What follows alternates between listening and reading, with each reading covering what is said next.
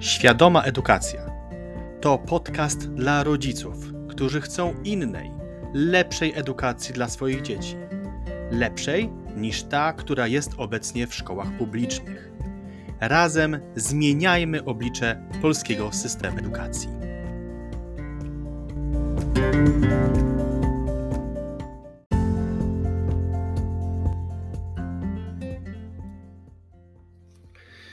Ten odcinek podcastu, zatytułowany Rozwiewamy wątpliwości rodziców związane z nauką języków i matematyki w naszej szkole, powstaje ze względu na właśnie powtarzające się pytania lub wątpliwości naszych uczniów, a właściwie to ich rodziców. Bo większość naszych uczniów to dzieci w wieku 13, 8, y, przepraszam, 3-18 lat. 13 to już nastolatkowie. Są to najczęściej pojawiające się, pojawiające się wątpliwości, a nawet pewnego rodzaju zarzuty lub obiekcje co do naszego sposobu uczenia. Wynikają one prawdopodobnie z niewystarczającej naszej komunikacji. Zatem, aby to naprawić, postanowiłem nagrać ten odcinek, aby odpowiedzieć na najbardziej istotne kwestie związane z organizacją kursów, z metodą nauczania, mierzeniem postępów, komunikacją.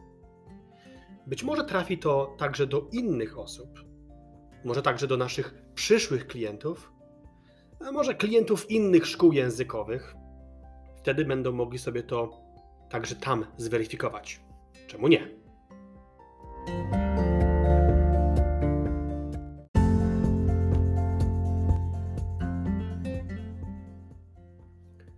Pierwszą taką wątpliwością rodziców jest informacja, że właściwie to brak właśnie informacji o postępach naszego dziecka, czyli że my nie przekazujemy wystarczającej informacji o postępach. Po pierwsze, wydaje się taki zarzut wynika z przede wszystkim, można powiedzieć, ze sposobu działania w szkołach publicznych. Wiem, że ktoś może pomyśleć, że jestem zafiksowany już, jeżeli chodzi o e, sposób działania szkół publicznych, jak to bardzo oddziaływuje na inne jednostki, takie jak nasza, ale wydaje się, że jest to prawda, no bo do szkół publicznych chodzi większość naszych uczniów. Więc otóż w tych szkołach publicznych cyklicznie pojawiają się kartkówki, testy sprawdziane i oczywiście oceny z nich. To jest jasny i prosty komunikat, czy dziecko nauczyło się, czy nie. Specjalnie mówię to troszeczkę ironicznie, e, albo chciałbym, żeby to brzmiało troszeczkę ironicznie, bo poddaje wątpliwość rezultat, jakim jest faktycznie opanowanie materiału w stopniu przynajmniej dobrym, po takiej weryfikacji na teście i kartkówce. Żeby się nie okazało, że za miesiąc lub nawet krócej już nic z tego nie zostało. To nie, że nie zostaje z tego nic, z tak zwanego wykucia, to nie jest tajemnica. Bo przecież nawet jest takie powiedzenie, 4 razy Z.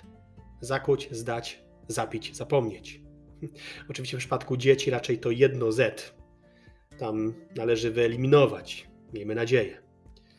Oczywiście jest to zbyt radykalny pogląd, wiadomo, bo zawsze coś zostanie. To nie jest tak, że jeżeli e, nie wkuwamy, to nam wszystko ucieknie. No nie. Ale zdecydowanie znam osobiście bardziej skuteczne formy, a przede wszystkim bardziej przyjemne dla dzieci. Jeśli chodzi o nasze przekazywanie informacji o postępach ucznia, nasze, czyli naszej szkole, w formacie, którym ja e, chciałbym reprezentować, to odbywa się to na kilka sposobów.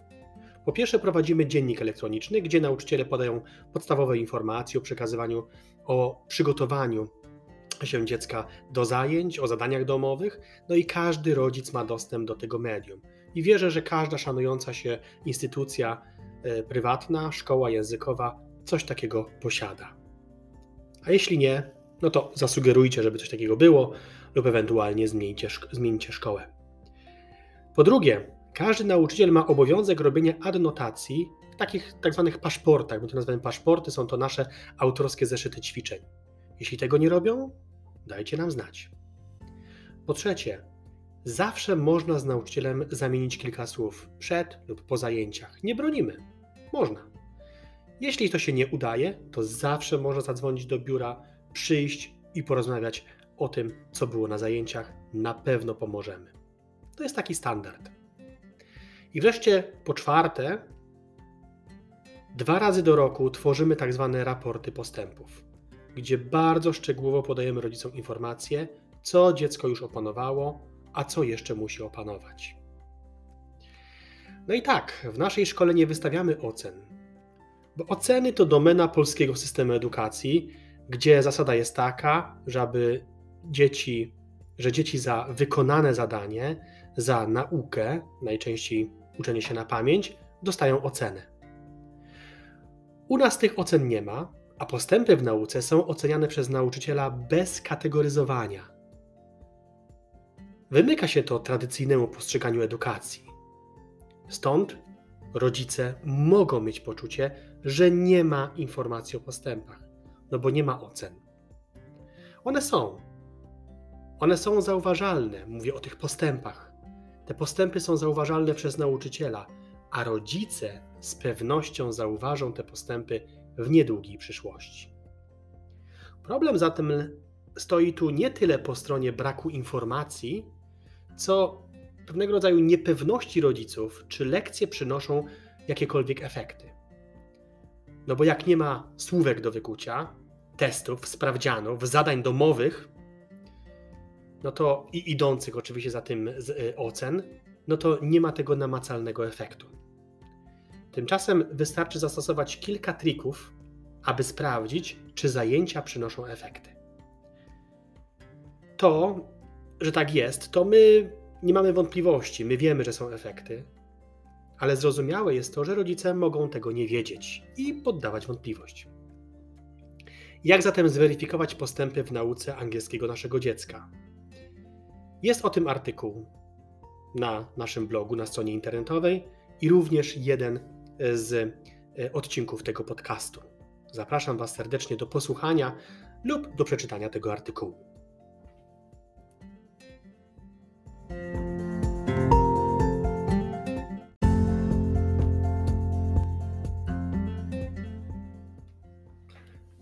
Kolejnym zarzutem lub taką obiekcją e, od rodziców wysłyszaną było, że za dużo robimy powtórek na zajęciach.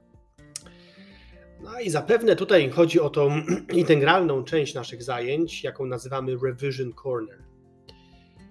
Nasze lekcje mają podobną strukturę. Rozpoczynają się od tak zwanego hello routine, czyli taką rozgrzewkę językową, zabawę, coś dynamicznego, a potem następuje tak zwany właśnie revision corner. Na czym on polega? No właśnie na powtarzaniu materiałów z poprzednich zajęć. Nie tylko tych, co się odbyły ostatnio, na ostatnich e, zajęciach, ale także tych wcześniejszych. Praktycznie powtarzamy cały materiał. Oczywiście wybiórczo, bo nie tak, że z całego roku, bo to nie starczyłoby e, czasu na wszystko. W takim klasycznym kształcie są to takie dwa pudełka, w których znajdują się odpowiednie karty tak? lub przedmioty, ewentualnie opisujące jakiś przedmiot albo jakąś czynność. Zatem mamy vocabulary box i mamy action box. Dziecko losuje kartę lub ten przedmiot z jednego boksu i pełnym zdaniem opisuje to, co wyciągnęło. Oczywiście słownictwo obejmuje to, co było do tej pory przerabiane. I ten klasyczny revision corner może być modyfikowany, aby uatrakcyjnić formę dla dzieci i to Często robią nauczyciele oczywiście i to wszystko zależy od ich kreatywności. Mamy również taki bank pomysłów, żeby to było ciekawe i za każdym razem inne. No i teraz powstaje pytanie, dlaczego tak często powtarzamy ten materiał? No poprzez powtórki, częste powtórki, nauczany materiał trafia z pamięci krótkotrwałej do obszaru pamięci długotrwałej. To wynika z neurodydaktyki, z której bogactwa czerpiemy w naszych, naszych metodach nauczania. Poprzez częste powtórki neurony tworzą silne i trwałe wiązania, co pozwala zapamiętać materiał na dłuższy czas. Jest na ten temat wiele artykułów w internecie, warto posłuchać, warto poczytać. To naprawdę fascynująca wiedza. I już mogę powiedzieć, że następny podcast będzie właśnie o neurodydaktyce, o tworzeniu tych połączeń neuronowych, a także o tym, jak to pomaga w nauce. Także serdecznie Was już zapraszam.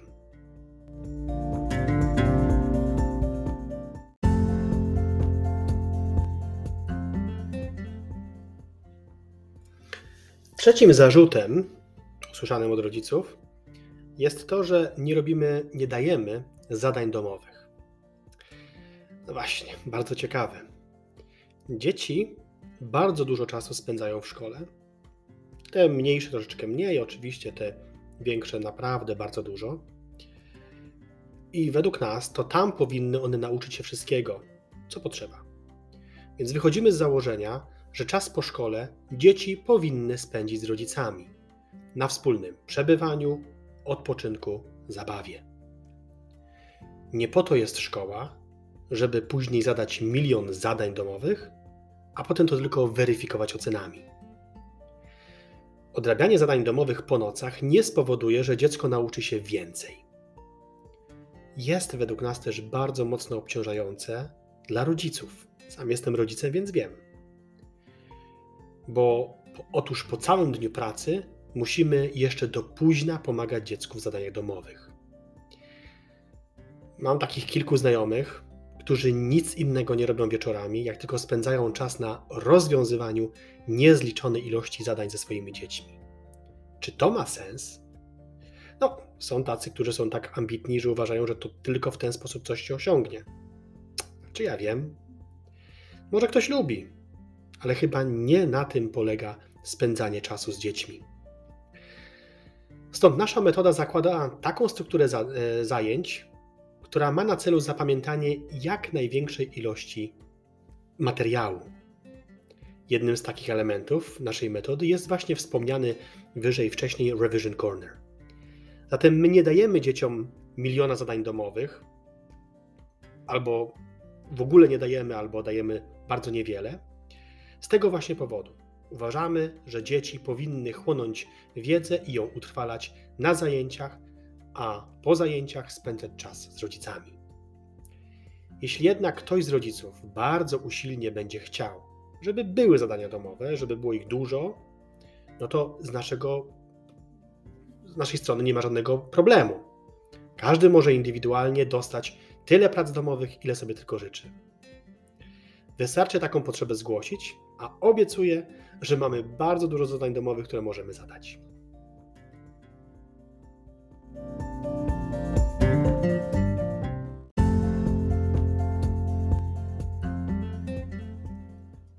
I wreszcie czwartym, ostatnim zarzutem, który chciałem omówić dzisiaj, no to jest taki klasyczny zarzut, że nie widzę postępów w nauce u swojego dziecka.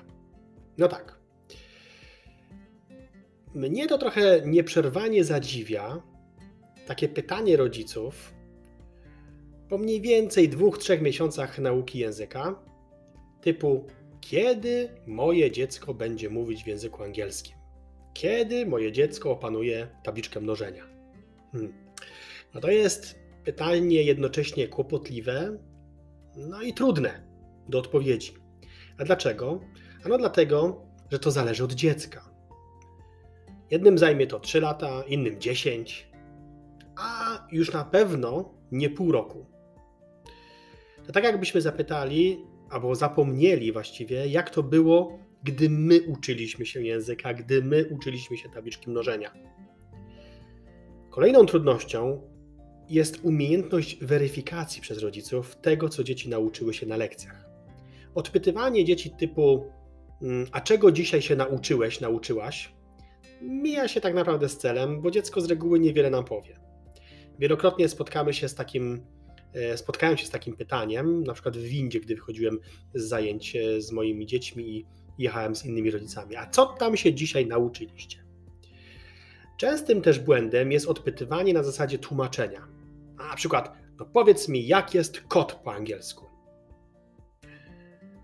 No, my w naszej szkole i mam nadzieję, że w większości poważan, po, poważnych szkół językowych języka angielskiego czy jakiegokolwiek innego języka uczymy w tym języku, którym uczymy, czyli angielskiego po angielsku. Bo przecież tego języka się używa w kontekście, prawda?